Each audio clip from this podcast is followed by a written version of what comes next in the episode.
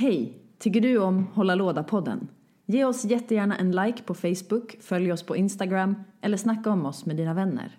Vi drivs helt med ideell kraft, så om du har några kronor över, bli en av våra ovärderliga patreons och bidra med hårdvaluta till att vi kan fortsätta hålla låda. Tack för att du lyssnar.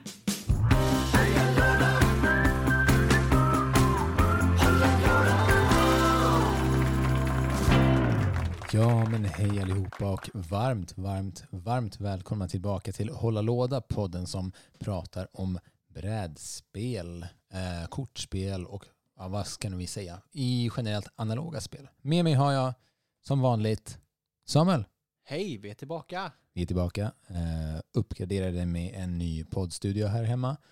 Eh, det är ju sjukt mycket roligare att höra vad vi faktiskt säger medan vi säger det. Tycker inte du det? Jo, det är väldigt nice. Mm. Det var ju ett tag sedan vi drev, när, eller vi spelade in nya poddavsnitt och det bygger ju mycket på att vi har varit upptagna.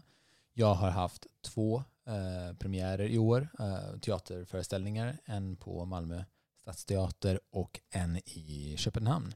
Som nu faktiskt spelas as we speak I en Ja. limousin. på, och startar på inkomst. Men precis, den utspelar sig med publiken i en limousin. Så det var rätt coolt. Ehm, Samuel, vad skulle du säga är det bästa med att vara tillbaka med Hålla Låda? Allt höll jag på att säga. Ja, men det är väl helt sant. Men eh, vad, vad tycker du känns skönast liksom?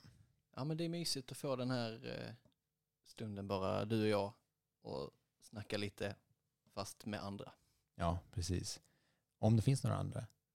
Finns det andra medan vi är här? Eller är det bara vi? Ja men. Tänker du på de andra? Tänker, gör du, så, tänker du på lyssnarna medan vi, vi pratar?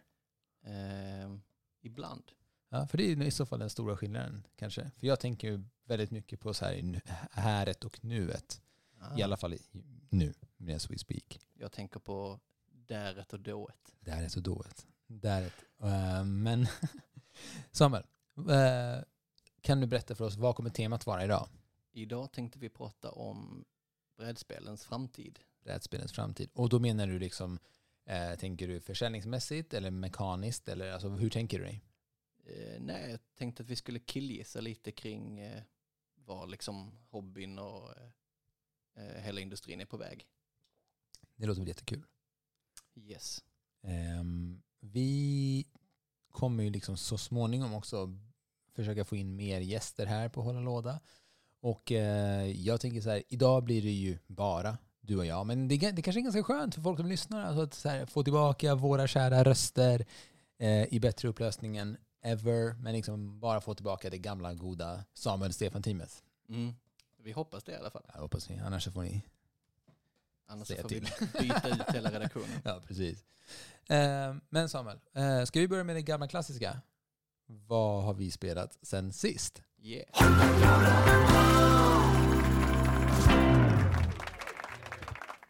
Alltså först och främst måste jag säga att det är jätteroligt att vi drar igång de här jinglarna genom att trycka på en knapp. Så, It's like magic. it's so easy. Nice. Nice. Så vad har du spelat sen sist?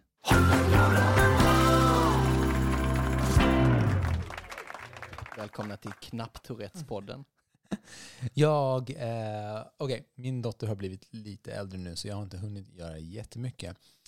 Men eh, jag har faktiskt spelat mycket så här dungeon crawlers. Jag, jag har spelat Resident Evil 2, the board game.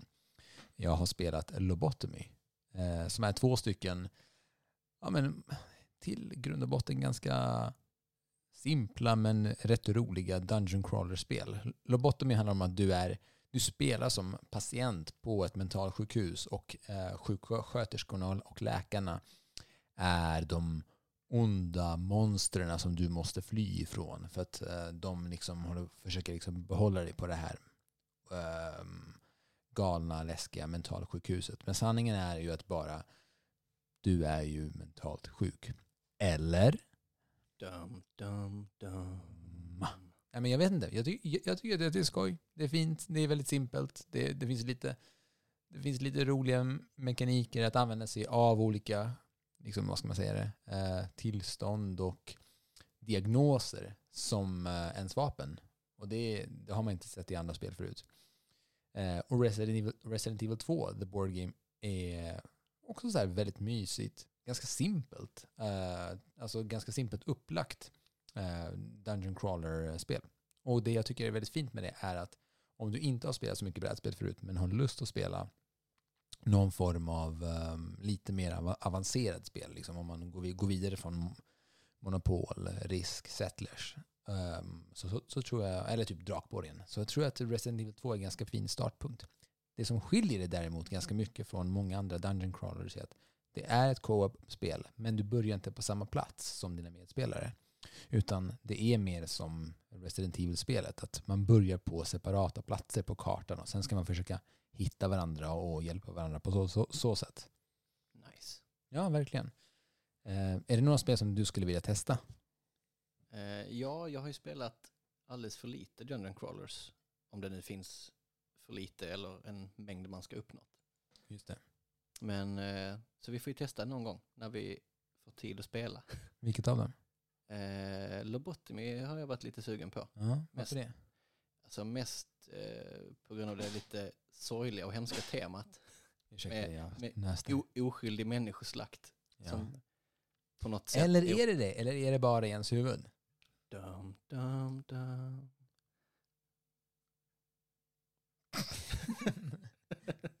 jag väntar på att du skulle säga något. Jaha. Ja, jag hade inte så mycket mer att säga där. Ja, okay. Vad har du spelat? Jag eh, har ju också en dotter som, som blir äldre. Som av, en, som av en händelse. Eh, så jag har heller inte haft så mycket tid att, eh, att spela. Men jag har spelat rätt mycket Gaia Project. Åh, det är så bra spel. Eh, så jag, jag får ju fortfarande storspö i det. Men eh, det är ett fantastiskt spel. Sen har jag spelat lite Lowlands. Eh, det här, eh, alltså de bjuder in, Simon Games bjuder in designers att göra spel som om Uwe Rosenberg hade gjort det. Sen tror jag att han är med lite och, och eh, pillar i reglerna och sånt. Men det är typ lite Agricola, All fast right, eh, right. med vatten. Mm, kul. Um, spelat något nå mer uh, Ticketonic? Teotonic? Kan, kan?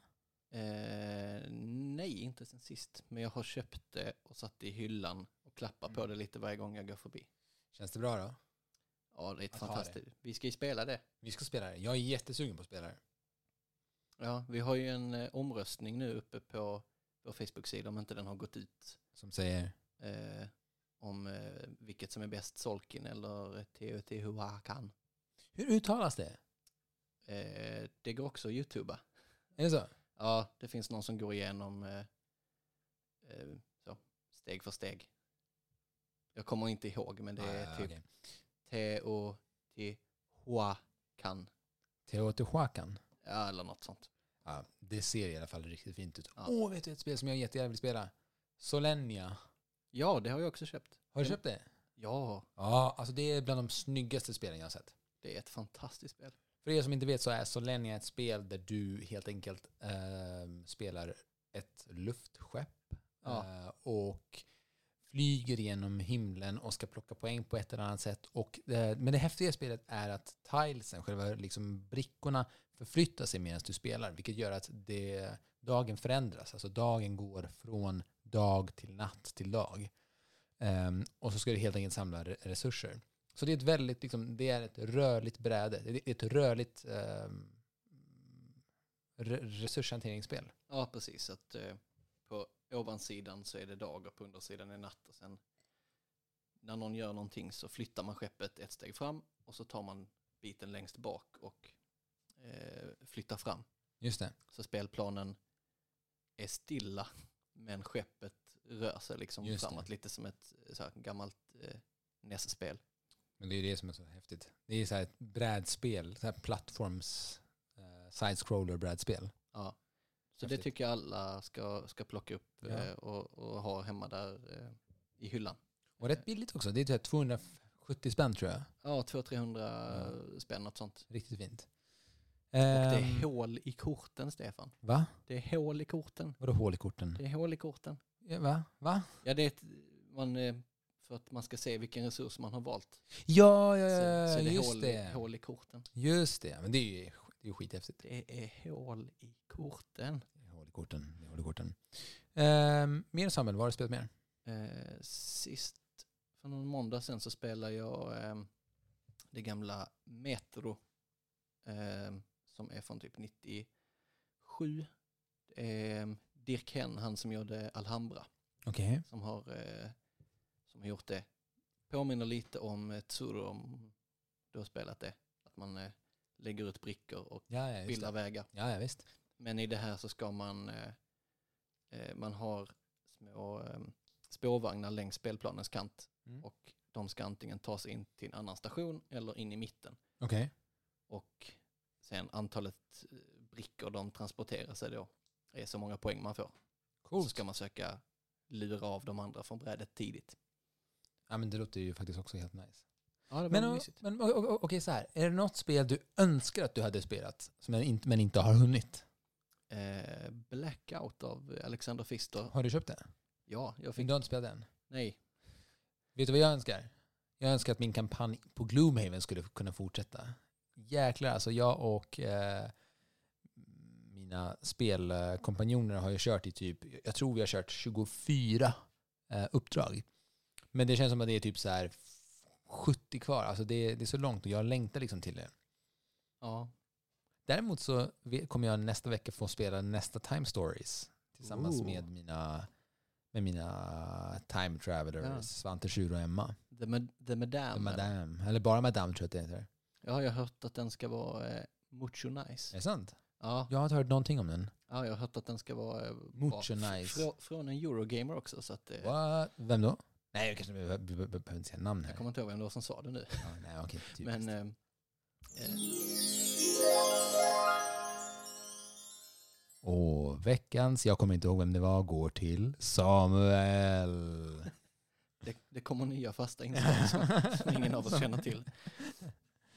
Ja, Men eh, ska vi försöka segwaya in på eh, veckans ämne? och apropå segway så eh, måste vi någon dag prata om de nya, nya sparkcyklarna som finns i Malmö. Men det kommer vi inte prata om nu, för nu ska vi prata om Brädspelens framtid. det är alldeles för kul att trycka på de här knapparna. Ja, du har dem på din sida av mixerbordet vet, också. Så, det är väldigt strategiskt planerat när jag har satt oss här. ja, så om ni vill att vi byter plats till nästa avsnitt så eh, kan ni nå oss på Facebook och Instagram och hallaladapodden gmail.com. Är du lite ledsen att du inte får trycka på knapparna? Ja.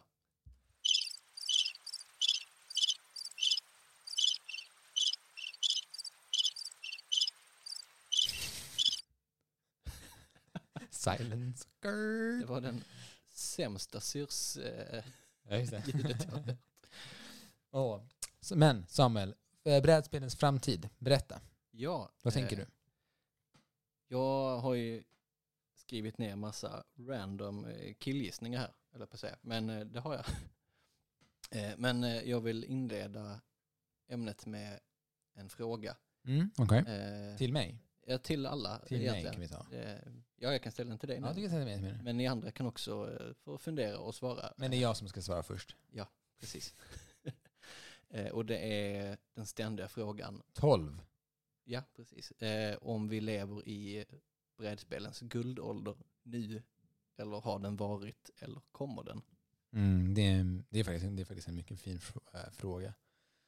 Eh, tänker du att jag ska svara först eller vad vill du själv?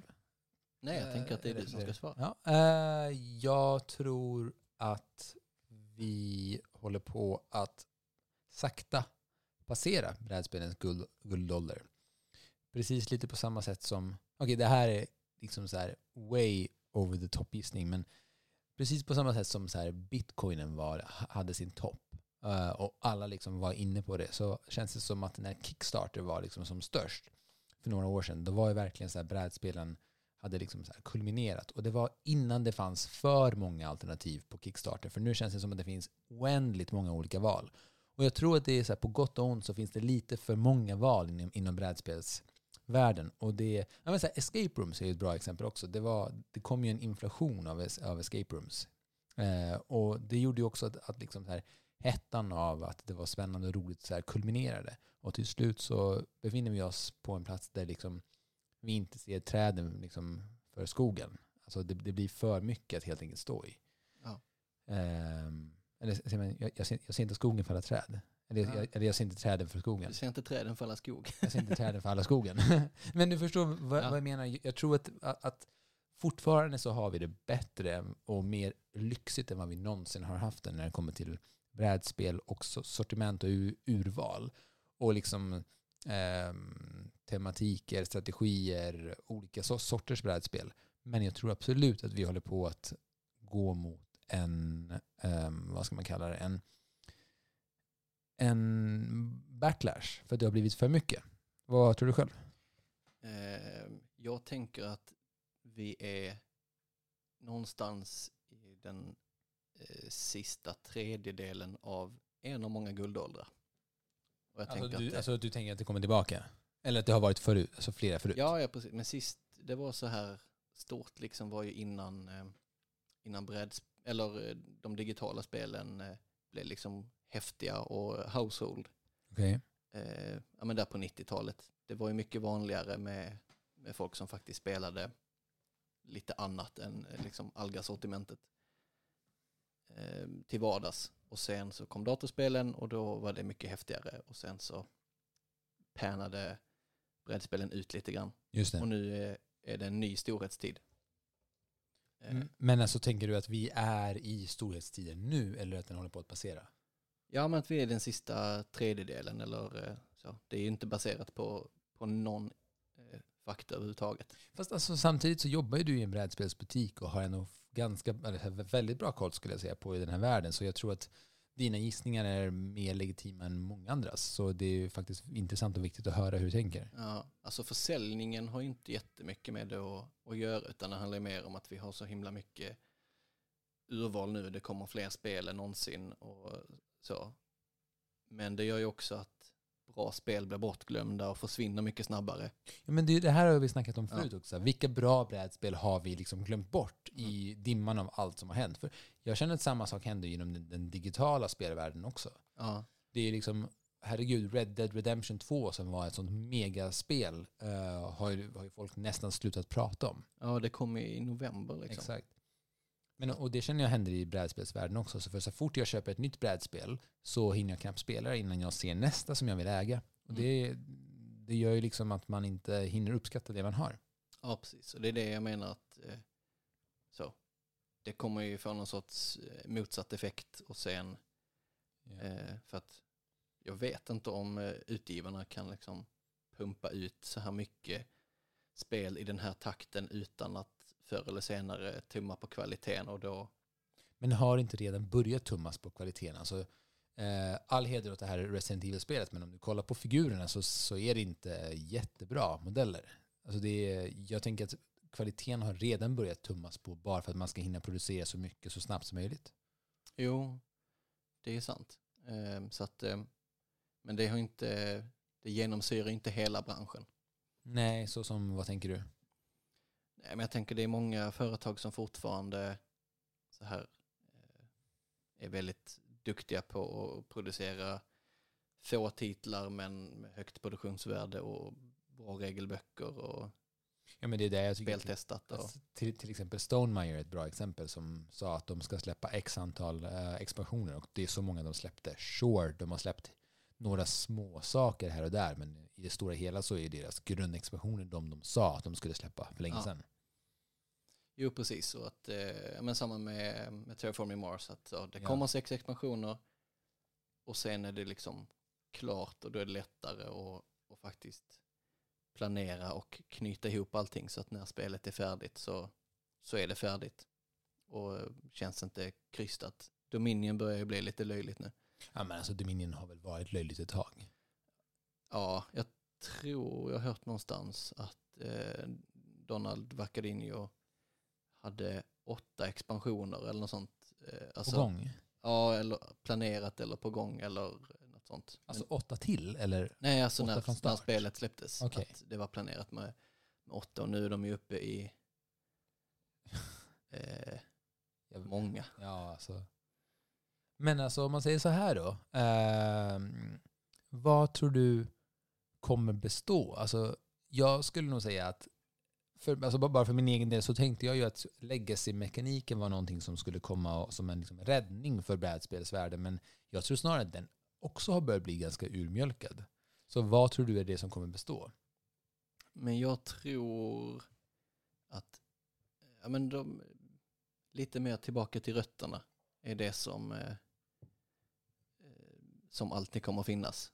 Men Eh, tänker du då tillbaka till rötterna så som Risk och Alga-spelen? Eller tänker du till- tillbaka till rötterna så som alltså mm, Eurogames, alltså basic Eurogames? Ja men att eh, det är så mycket spaciga grejer och alltså allting ska vara så himla nytt och eh, exklusivt och Ja, precis.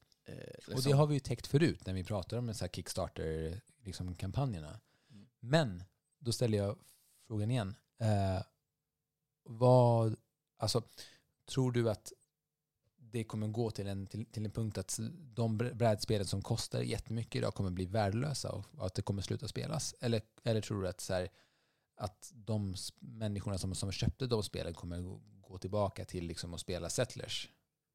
Ja, men det är mer, mer det att eh, eh, inte att folk nödvändigtvis plockar upp de gamla spelen från hyllan, men att branschen, alltså det går ju inte att varje spel man gör ska vara helt nytt och unikt för att och liksom bryta alla gränserna för vad ett brädspel är. Men är inte det också ett löjligt krav? För det är så här, vi som spelare vill alltid ha nytt och bättre och nytt och bättre. Och så här, för guds skull, det är ju ändå brädspel vi snackar om. Det finns ju ändå så här vissa limitations över, över hur mycket man kan göra. Och till exempel som Dungeon Crawler, så här, du, kan göra, du, du kan ju bara göra ett visst antal olika sätt. Och, och, och samma sak gäller gäller med worker placement, tile placement. Sen absolut, då och då kommer det nya helt fantastiska så här, storslagna idéer. Men vad jag har sett så är ju liksom 99 av 100 variationer på samma gamla. Ja, precis. Ehm, så att, men som du sa, Legacy-spelen, det var ju länge sedan det kom någonting nu, eller något, något år sedan. Det känns som att det är lite urvattnat. Nej men det kom ju nyss ju Betrayal Legacy. ja, det är typ- sant. Ja, det kom ju i, eh, i vintras i och för sig. Ja, precis. Men det känns som att det är, Werewolf Legacy. Alltså det, Ja. det spårar ju ur liksom. ja, men det börjar bli lite urvattnat nu. Ja. Och eh, alla de nya grejerna töms, liksom, de töms så fort för att det, det går så fort och då, då är det liksom de lite mer nertonade Ja. klassiska spelen som, eh, som kommer att bestå. Eh, sen ser jag ju också en eh, trend i alltså Eurogame-träsket att, eh, som är lite motsatt där att det är ju mer och mer de här sydeuropeiska, alltså italienska, spanska Eurogamesen som blir stora och, och väcker hype. Än, än Men de vilka är det? Vilka, är det? Har du några exempel? Ja, men de här, um, alltså som Teotihuacan, eh, alltså det, Är det spanskt? eh, nej det är italienare, de som gjorde, ehm, det är ett gäng, fem, sex italienare, eh, Gigli och eh, Daniel Tascini och ja, det gänget, eh, de som gjorde Marco Polo och eh, är, är det samma gäng? Ja, alltså de hjälps ju åt. Så Tashini och eh, Simon Luciani brukar göra spel ihop. Och Okej. sen de andra, det är liksom ett himla incestuöst virvar. Ja, okej. Men eh, de Det, är väl det är väl alla branscher? jo precis. Eh, men eh, den mer sydeuropeiska eh, Eurogamet börjar Ja, ta lite mer, ja. mer plats och knuffa mer och mer undan det klassiska tyska, lite mer Just det. kli, klina. Och vad är skillnaden mellan de två skulle du säga? Ja, men det händer så himla mycket i de, eh, de italienska och spanska och ibland franska också. Är, Tänker du regelmässigt eller? eh, ja, men det är, de är liksom stora och det är mycket och det är eh, poäng hit och dit och det är liksom, det finns en väldigt ren mekanik i, i grunden ofta och sen så har de skyfflat på mer lager liksom så att det blir bombastiskt och häftigt och sen finns det ju de mer tyska då som Reino Knizia och Mm. ehm, ja, men mest eh, han får väl stå liksom eh, för den genren som är väldigt liksom renläriga och fortfarande väldigt, väldigt bra. Men de, eh, de försvinner lite eh, från liksom de stora spelen och, och blir lite mer så här enkla kortspel och, och så. Och det Men- som blir stort. Så här, nu, nu, nu, nu gissar jag hejvilt här, men det känns som att brädspel fick en stor våg när den, så här, det är ju fler som har pratat om att så här, brädspel, brädspel har också blivit superhipsterfierade. Och eh, det känns som att när den vågen har liksom tagit slut, vilket jag känner, jag, jag känner att, den, att den håller på att så här, avta lite grann, då tror jag att så här, det finns en att det finns en eh, risk eller chans på gott och ont, men att så här, brädspelen återgår till att få en mer nördstämpel om du förstår vad jag menar. Alltså så som det var på liksom, 90, tid, tidigt 20-tal. Det vi har sett i Stranger, ja, 80-talet, liksom, det vi har sett i Stranger Things till exempel. Att, ehm, att man liksom um, reclaimar brädspelen till nörden. Och eftersom nörden har blivit reclaimad som den coola personen så kommer ju liksom brädspel få en nördig men cool status. Ja, precis. Men jag tror att de, eh, det var ju hipstertrenden som liksom gjorde att nördiga saker blev, blev coolt. Eller har Precis. varit med och hjälpt till liksom och mycket ja, men tv-serier och, och så Big Bang Theory och Stranger Things. Eh, och jag tror att det kommer liksom inte vända tillbaka. Det är liksom okej att vara, att vara nörd nu som det händer ju med många liksom subkulturer och eh, andra communities som inte är så himla accepterade.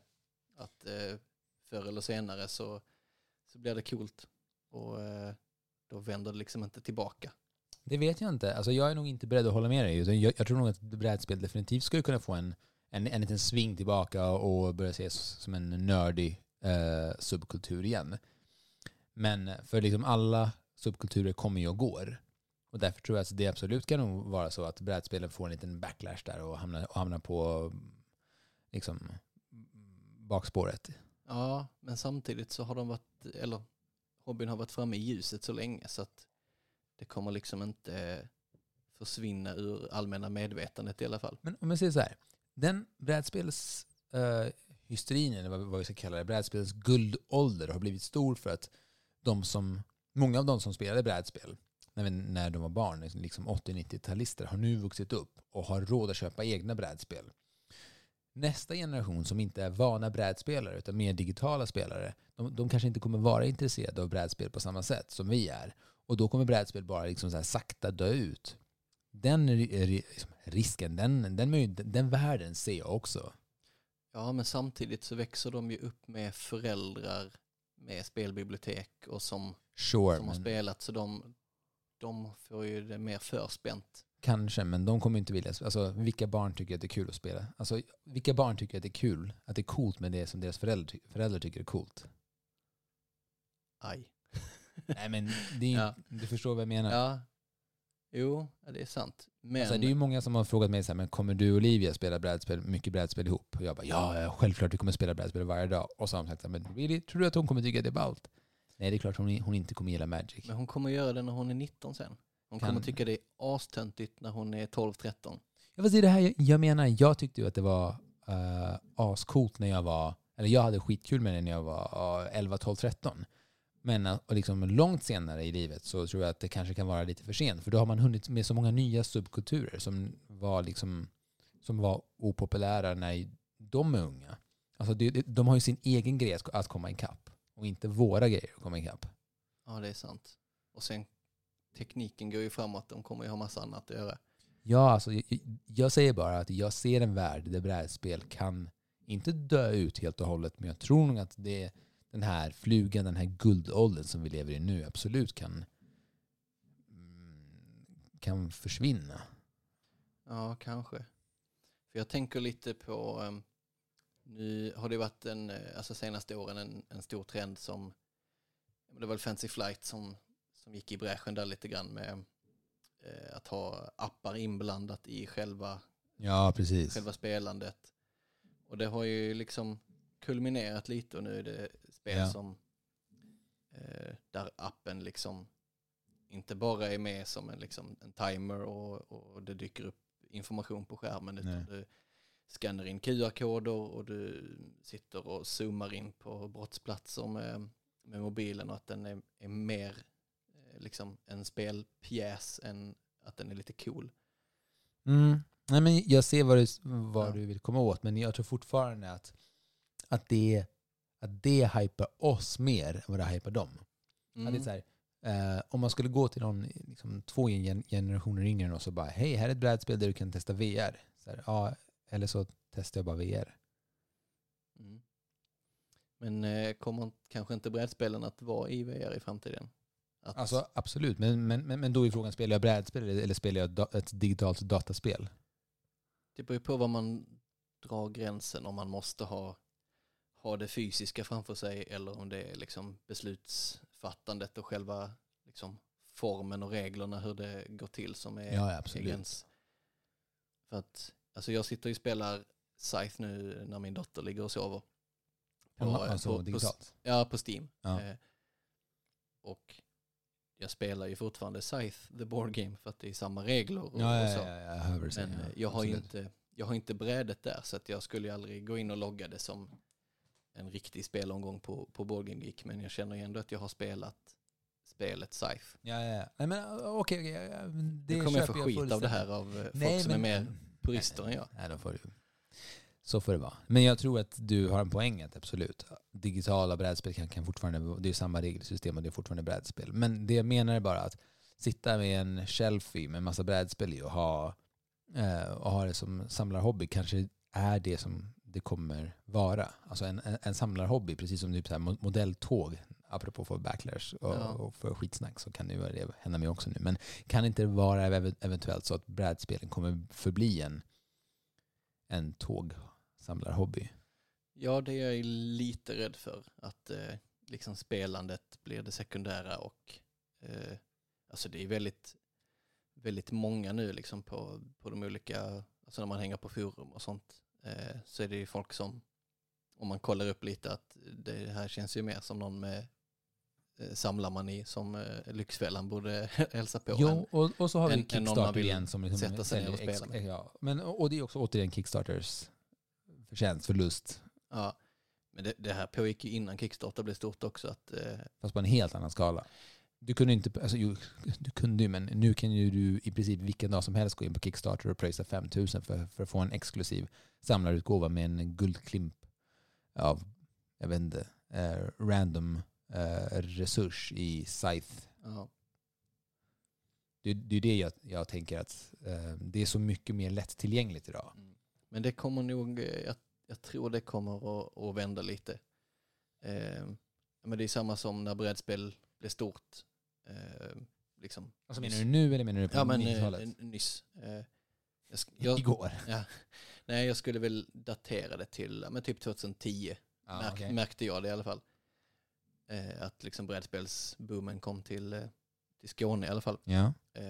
Och då var det ju, man märkte att det var folk som var trötta på att allting blev så himla eh, digitalt och allting gick så fort och allting var så stressigt och som ville tillbaka till, till det gamla. Och det Ja. är frågan om inte det kan hända i, Igen. ja fast inne i brädspelssfären att folk börjar tycka att nu får vi chilla tillbaks till köp ett spel, spela det fyra, fem gånger, köp ett nytt i det. den, i den takten. Och, mm. ja, men det är ju det här nyhetens behag som är så himla beroendeframkallande. Mm. Ehm, och så länge det finns liksom möjlighet att få tag på de spelen så tror jag att det kommer vara ehm, att det kommer vara en del av samlandet. Precis som att det finns Magic-spelare som älskar foilade kort trots att de inte tillför någonting egentligen. Mm. Alltså, de tillför ju liksom en eh, blingerlek men det tillför ju ingenting spelmekaniskt. Nej, precis. Ehm, Det är samma som, eh, det finns lite roliga bilder på folk som spelar eh, typ Zombieside och så här plastgubbespel. eh, Men har bytt ut plastgubbarna mot träkuber Ja, som någon sorts kul grej. Och Frågan är inte om jag, alltså jag tror typ idag att jag hade tyckt mer om att spela ett zombiespel med träkuber än med plastgubbar. Ja, alltså även om gubbarna tillför ju lite till ett spel som är så fast i sitt tema och där temat är så viktigt. Sure, sure, sure. Men, Men, eh, jag, alltså, jag säger bara personligen att jag börjar bli lite trött på plastgubbarna. Ja, jag gillar inte plastgubbar egentligen för att det är lite otympligt. Sen har jag ju eh, fått mitt Scythe eh, commission målat Fast det är en annan sak. Där, där finns det ju fem, sex gubbar som, Ja. som du målade. Eh, och resten är ju trä och mm, plast. Men, Ja. men inte plastgubbar utan plastresurser. Ja. Jag får lägga upp en bild på dem sen Ja, jag eh, på, göra. på eh, sociala Sjukt medier. snyggt målade. Ja, de är väldigt, väldigt snygga. Målade av eh, Bartosz Koch. Eller Tack Koch. Jag vet inte hur han ska uttalas, eller hur han uttalar sitt efternamn. Bartosz Koch. Koch. Ja. Okej. Polskt. Eh, Men vad vet du, det, det vill säga, med detta sagt så tycker jag fortfarande om, och jag tycker om möjligheten att få plastfigurer när det väl ska vara liksom snyggt och tjusigt. Ehm, men som jag nämnde tidigare, det jag blir frustrerad på är att det har kommit till en sån eh, liksom plastfigursmani att, man, att, att företagare har börjat liksom, uh, tumma på kvaliteten bara för att producera mer. Jag tycker om när det är välgjort. Jag tycker inte om när det är eh, masskonsumtion. nej, det är ju många Kickstarter-projekt som mest känns som eh, hej, köp de här snygga gubbarna så kanske du kan spela ett strikt mediokert spel med dem. Och det är därför jag tycker om Gloomhaven så sjukt mycket. För i princip är ju allting papp. Det är bara papp, uh, vad heter det, standees. Mm. Och ett bra gjort spel. Och ett väldigt bra spel. Men förutom ens huvudkaraktärer. Men det är lite, lite, det är lite som Scythe. Att det är ju dina huvudkaraktärer som är uh, plastfigurer. Och jag, jag kan tycka att det är okej med plastgubbar Ja. i, i ett spel som där det är så mycket tema och där, Ja. där din karaktär faktiskt är viktig eh, och har en story. Och då, Absolut. Då, då är det lättare och eh, eskapismen får en lite, lite hjälp på traven om du faktiskt har en, en, eh, liten gubbe. Mm. Men generellt sett säger jag mer trä, träkuber, mer meeples, mer pappersstandees. Mer hål i korten. Mer hål i korten. Tack så länge. Eh, Samuel, har du något mer att tillägga?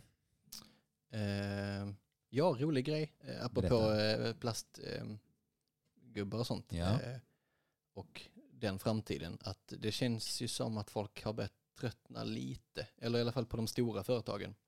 På Eh, ja men på Kickstarter. Eh, det är ju för att företagen har börjat tröttna eller att människor Nej, att folk har börjat tröttna eh, på de, de stora, eh, alltså de, de små indieföretagen går det ju fortfarande bra för hur mycket plast de än Ja. eh, har för att folk tycker att det är mysigt. Men eh, jag menar, om det var förra eller för förra året så förlorade ju Coolminion något fyra miljoner dollar eller något sånt. Det var mycket pengar. Ja, de hade, ja, folk litar liksom inte riktigt eh, på deras kampanjer längre. De hade tummat Okej. mycket på kvaliteten och inte hållit vad de lovade. Och, eh, ja, mycket saker som var limited edition och som sen inte blev limited. Och, eh, ja, Ja, men det där blir jag bara irriterad på. ja, så att eh, they had it coming. Men ehm, om vi säger så här. Vilket, vilken spelgenre kommer vi se mest av under 2020? Oj, oj, oj. Det är nästan ett helt år kvar. Ja.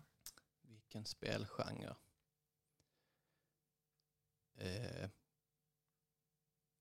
det finns ju ett enkelt svar på den frågan. Och, och, och det är ju liksom de mer eh, alltså familjespelen för vanliga familjer om man ska tänka liksom det som mänskligheten kommer se mest av. Och det roliga svaret är? Um, ehm, ja, det får jag fundera lite på. Men jag tänker så här. Så kan vi följa upp det här sen någon gång. Att eh, om jag mer ska tänka liksom trender istället för vilken sorts spel så är det så här att någon gång så måste ju eh, escape room-trenden dala. Den kan inte fortsätta eh, växa. Alltså escape room eh, i spel.